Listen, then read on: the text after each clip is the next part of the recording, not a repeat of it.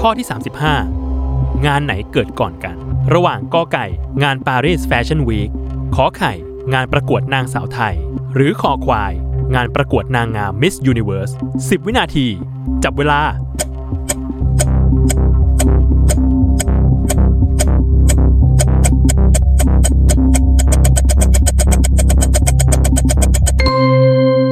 หมดเวลาเฉลย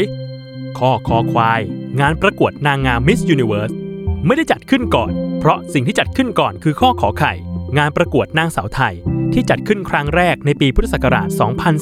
2477 เป็นงานประกวดนางงามรายการที่ 2 ของประเทศไทย ต่อจากนางสาวสยาม ในยุคแรกจัดขึ้นเพื่อเป็นส่วนหนึ่งของกิจกรรมส่งเสริมงานฉลองรัฐธรรมนูญ และในปัจจุบันจัดขึ้นเพื่อให้เป็นทูตวัฒนธรรมการท่องเที่ยว และเพื่อส่งผู้ชนะเลิศเป็นตัวแทนประเทศไทย ไปประกวดนางงามนานาชาติ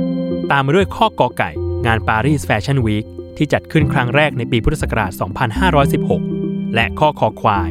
งานประกวดนางงามมิสยูนิเวิร์สที่จัดขึ้นครั้งแรกในปีพุทธศักราช 2495